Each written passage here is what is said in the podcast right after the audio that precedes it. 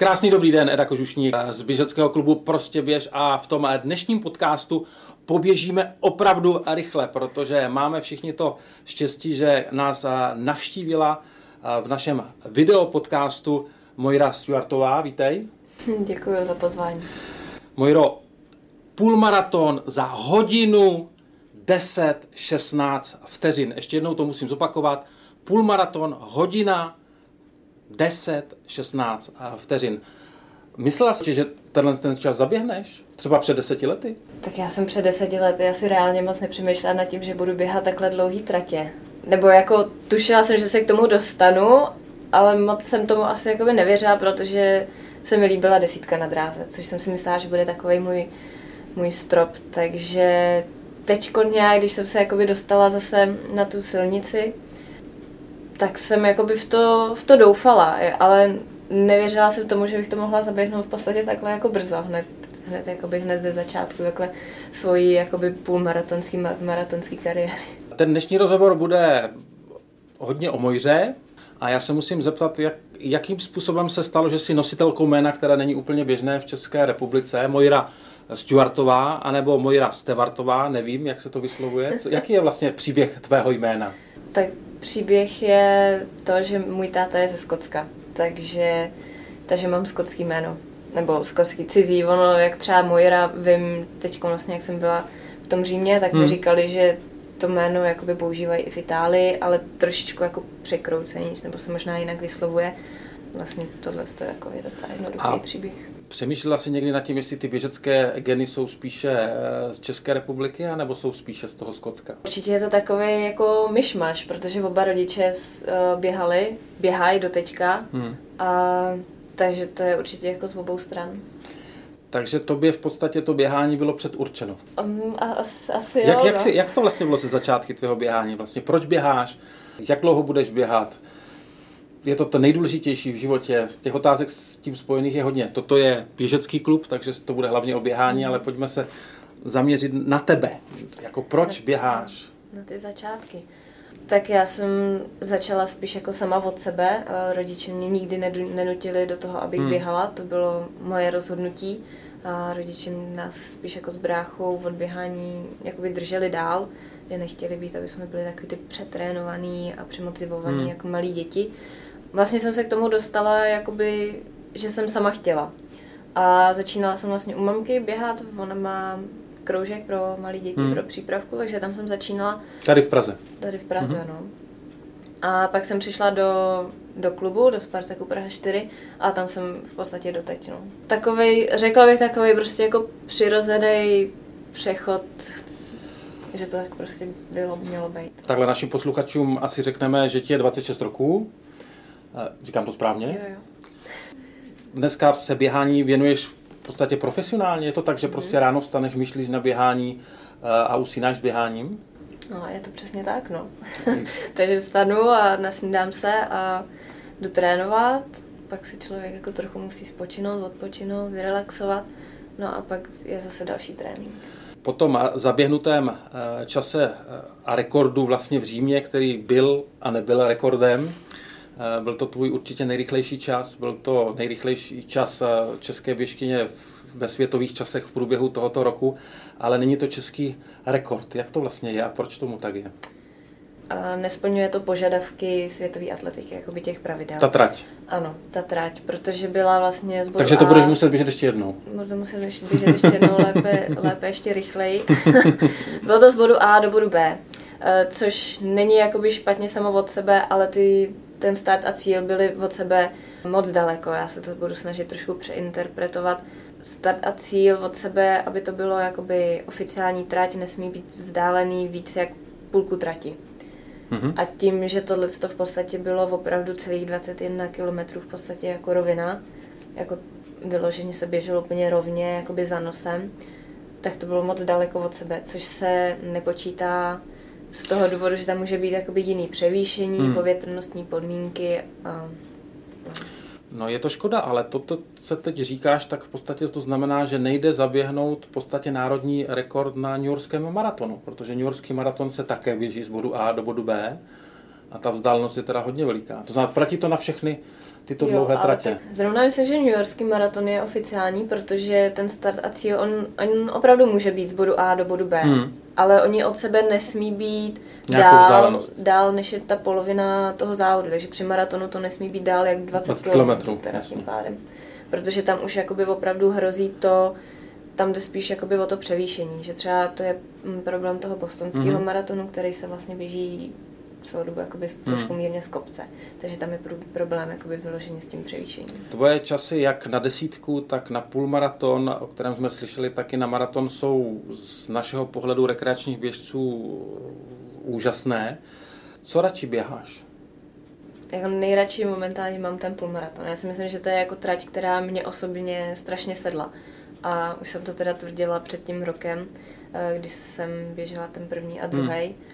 Nevím, myslím si, že to je pro mě jako vzdálenost taková jako akorát a samozřejmě mám ráda jako i desítku.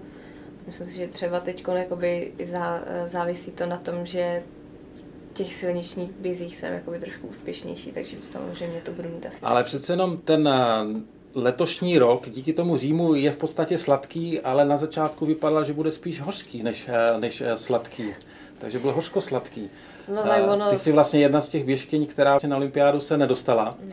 takovou smolnou příhodou. Mm. Jak to vlastně probíhalo? Stalo se to taky tady v Praze na pražském maratonu? Eh, jak probíhal ten závod vyloženě? Nebo Já možná stala... popíšu, po, pro posluchače a pro diváky popíšu, Každá země měla možnost kvalifikovat eh, tři běžkyně na olympijský maraton. Ty si na to měla naběháno i časově a chtěla si ten olympijský limit v podstatě zaběhnout tady na pražském maratonu. V cíli jsi ještě myslela, podle toho, co jsem si přečetl, že ho máš, že si ten limit zaběhla, ale pak se ukázalo, že ten limit eh, je poměrně vzdálen. A stalo se to v podstatě z technických důvodů. Eh, když už jsem probíhala cílem, tak jsem věděla, že ten limit nemám, hmm. nebo že ho mám, ale že to nestačí na to jet na olympiádu. Hmm. Já jsem vlastně běžela ty maratony dva a ten první mi vlastně utekl limit o 9 vteřin. Hmm. Takže to byl takový jako první smolný krok k olympiádě, no a ten druhý byl vlastně, jak říkáš, díky, já nevím, ono to totiž dokonce bylo jakoby uspořádaný proti pravidlům jakoby české atletiky. Prostě se to nepovedlo. Prostě se to nepovedlo, takže my jsme tam neměli to, to značení, podle kterého hmm. bychom mohli jakoby uh, běžet a nebo si hlídat ten čas a běželi jsme jenom podle těch hodinek, což jsem schytala kritiku, že to je amatérský, ale my jsme v podstatě neměli moc jinou možnost čeho se tam držet. Takže když jsem tak kilák do cíle, když jsem koukala na mezičas, že mi to jako by moc hmm. nesedělo, že, že tam mám 26 minut a říkám si, že jako za 3 minuty prostě v cíli nebudu, takže už jsem tak nějak tušila, že to tam jako není, no. Ale jak jsem celou dobu jako opravdu podle mezičasů věřila tomu, že běžím že to dáš. o dvě minuty rychleji, než co mi ukázalo v tom cíli. No, ale teď v Římě si to uh, vynahradila právě na tvé oblíbené trati uh, půl maratonu. Kolik jsi běžela v životě půl maratonu? Tři. Tři? jo. Velká část nás, rekreačních běžců, jsme na tom ještě stále, co se týče počtu běhnutých půlmaratonů, eh, lépe. Jak vlastně probíhá závodní eh, sezóna? Soustředíš se na nějaký cíl, nabíháš eh, kilometry, eh, potom to nějak ladíš, nebo v podstatě mhm. běháš podle pocitu? Jak to funguje? Tak většinou třeba jakoby ta zimní příprava, to je vyloženě jako nabíhání těch kilometrů. Pak už se blíží ta... Já do toho budu skákat. Kolik naběháš ročně? Přiznám se, že já jsem to nikdy moc nepočítala, ale myslím, že loni jsem měla něco přes pět tisíc. Mm-hmm. Zima, objemy. No a pak, když už se blíží to jaro, ty to nějaký ten květen, červen, hmm. tak už se jde spíš jakoby do rychlosti a vlastně v závodním období už se jakoby ty kilometráže moc jakoby nenabíhají. Tím, že já jsem se dala jakoby na ty hodně dlouhý, který se ani nemůžou vlastně jakoby běhat každý týden, jako ty kratší hmm. vzdálenosti, tak ono, jakoby ta kilometráž se pak jakoby hodně liší, takže jakoby já jdu pak tou kilometráží i, i dolů. Ale desítku přece jenom, ty jsi mistrině České republiky na 10 eh, kilometrů silničního běhu, protože pokud vydržíte na konec tohoto videa, tak na závěr tohoto videa se můžete podívat na záběry do běhu Mojry. Mojra o tom ještě teď neví, protože já jsem byl v cíli a natáčel jsem pro nás, pro naši běžeckou komunitu zážitky právě těch, kteří dobíhali a jako první žena doběhla uh, Mojra Stuartová. Takže velká, velká gratulace k vítězství na kultovním uh, závodě. To je kultovní závod. Jak se ti to běželo? skvěle, já si myslím, že mám teď jako docela, docela nějakou fazónu, takže to očividně docela běhá a... Ten kopec, je... kopec ti nevadil? No, tak kopec mi samozřejmě vadil. Ale já myslím, že jakoby Ten vadí všem. ke konci už to vadí opravdu všem. Že se to tak jako docela dost zajídá, ale vlastně tady na těch Běchovicích je pro nás ženských hrozná výhoda, že tam s náma běží chlapy. Hmm. Takže já se můžu někoho chytit a to je samozřejmě mnohem pohodlnější že člověk nepřemýšlí sám nad tím tempem, ale prostě jenom drží ten krok. Mojru předběhlo možná šest chlapů max, no, tak jak jsem víc, to viděl. Víc, určitě víc, ale přiznám se, že nevím kolikátá jsem byla, nějak 25 mm. možná. Ale zase abych nekecala. Pojďme skočit do dalšího tématu a tím tématem jsou uh, běžecké boty. Mm-hmm. Je to pro tebe důležité? Tak samozřejmě, jako ta dálka už je docela dlouhá, takže to pohodlí je, je důležitý pro toho běžce, jako aby měl jako na nohách to, co jemu hmm. sedí. A jak to vlastně funguje s výběrem bot? Je to o tom, že když uh, si tě najde sponzor, tak prostě v těch jeho botech běháš, anebo si vybíráš boty a podle toho si vybíráš sponzor? Tak já sponzora momentálně nemám na produkty. Já si vybírám to, co mě sedí. Hmm. Ale pokud teda jde o ty sponzory, tak ty boty se samozřejmě nejdřív musí jako vyzkoušet. Hmm. Samozřejmě člověk nemůže kejvnout na něco, co mu nesedí a pak prostě... Nenaplní první... očekávání no, ani toho sponzora.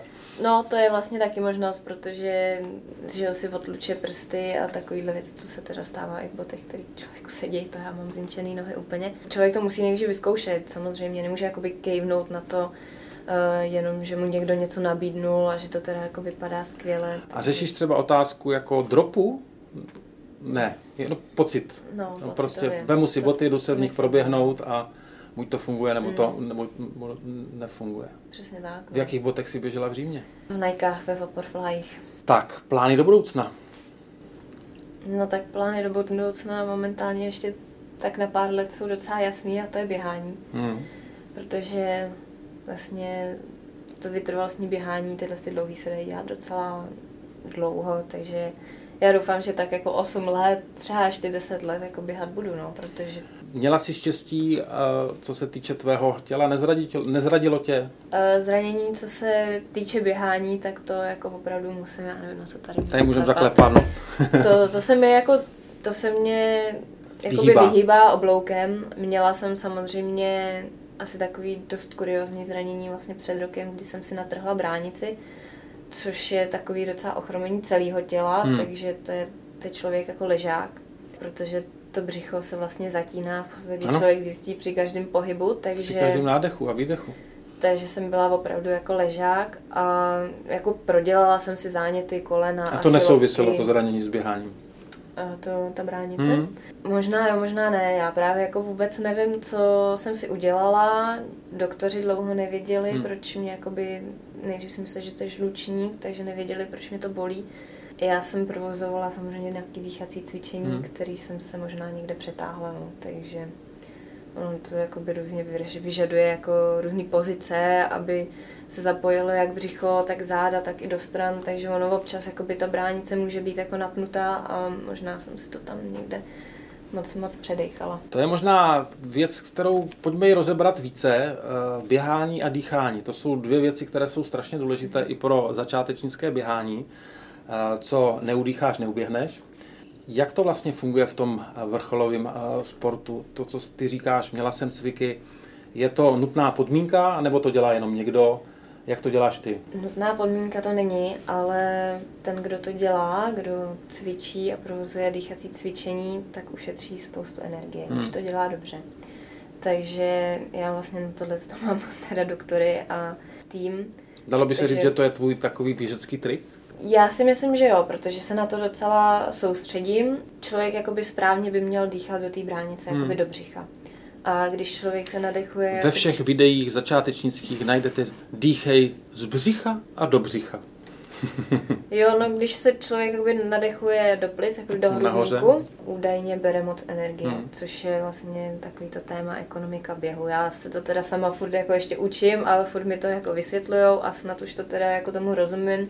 Ekonomika běhu je vlastně jakoby ta, ta energie, co, co ti bere jakoby při tom běhu. Hmm. Takže čím méně energie jakoby to tělo jako vydává, tak tím je to lepší a tím je lepší ta ekonomika. A, to a platí to hlavně pro ty pomáhá, delší tratě a vytrvalostní běhy. Přesně tak. Hmm. No, takže, takže se rozdýchala, rozdýchala tak, že si zaběhla nejlepší český rekord, který vlastně teď je v platnosti pro tento rok a který se chystáš evidentně prostě zlepšit. Jo.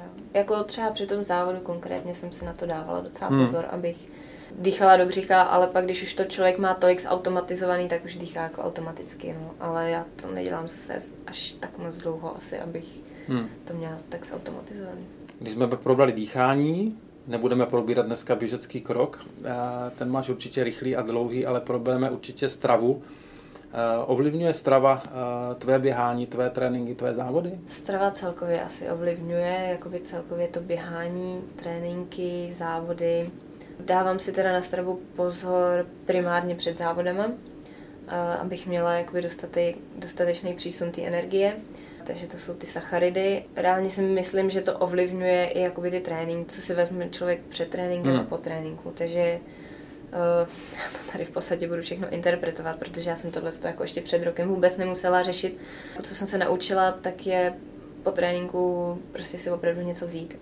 Protože já jsem měla naučený to, nebo naučený, já jsem neměla naučený vůbec jako skoro jíst. Hmm. Že jsem prostě jakoby z tréninku odešla, aniž bych se najedla a jedla jsem třeba až po cestě když jsem se vrátila domů. Hmm.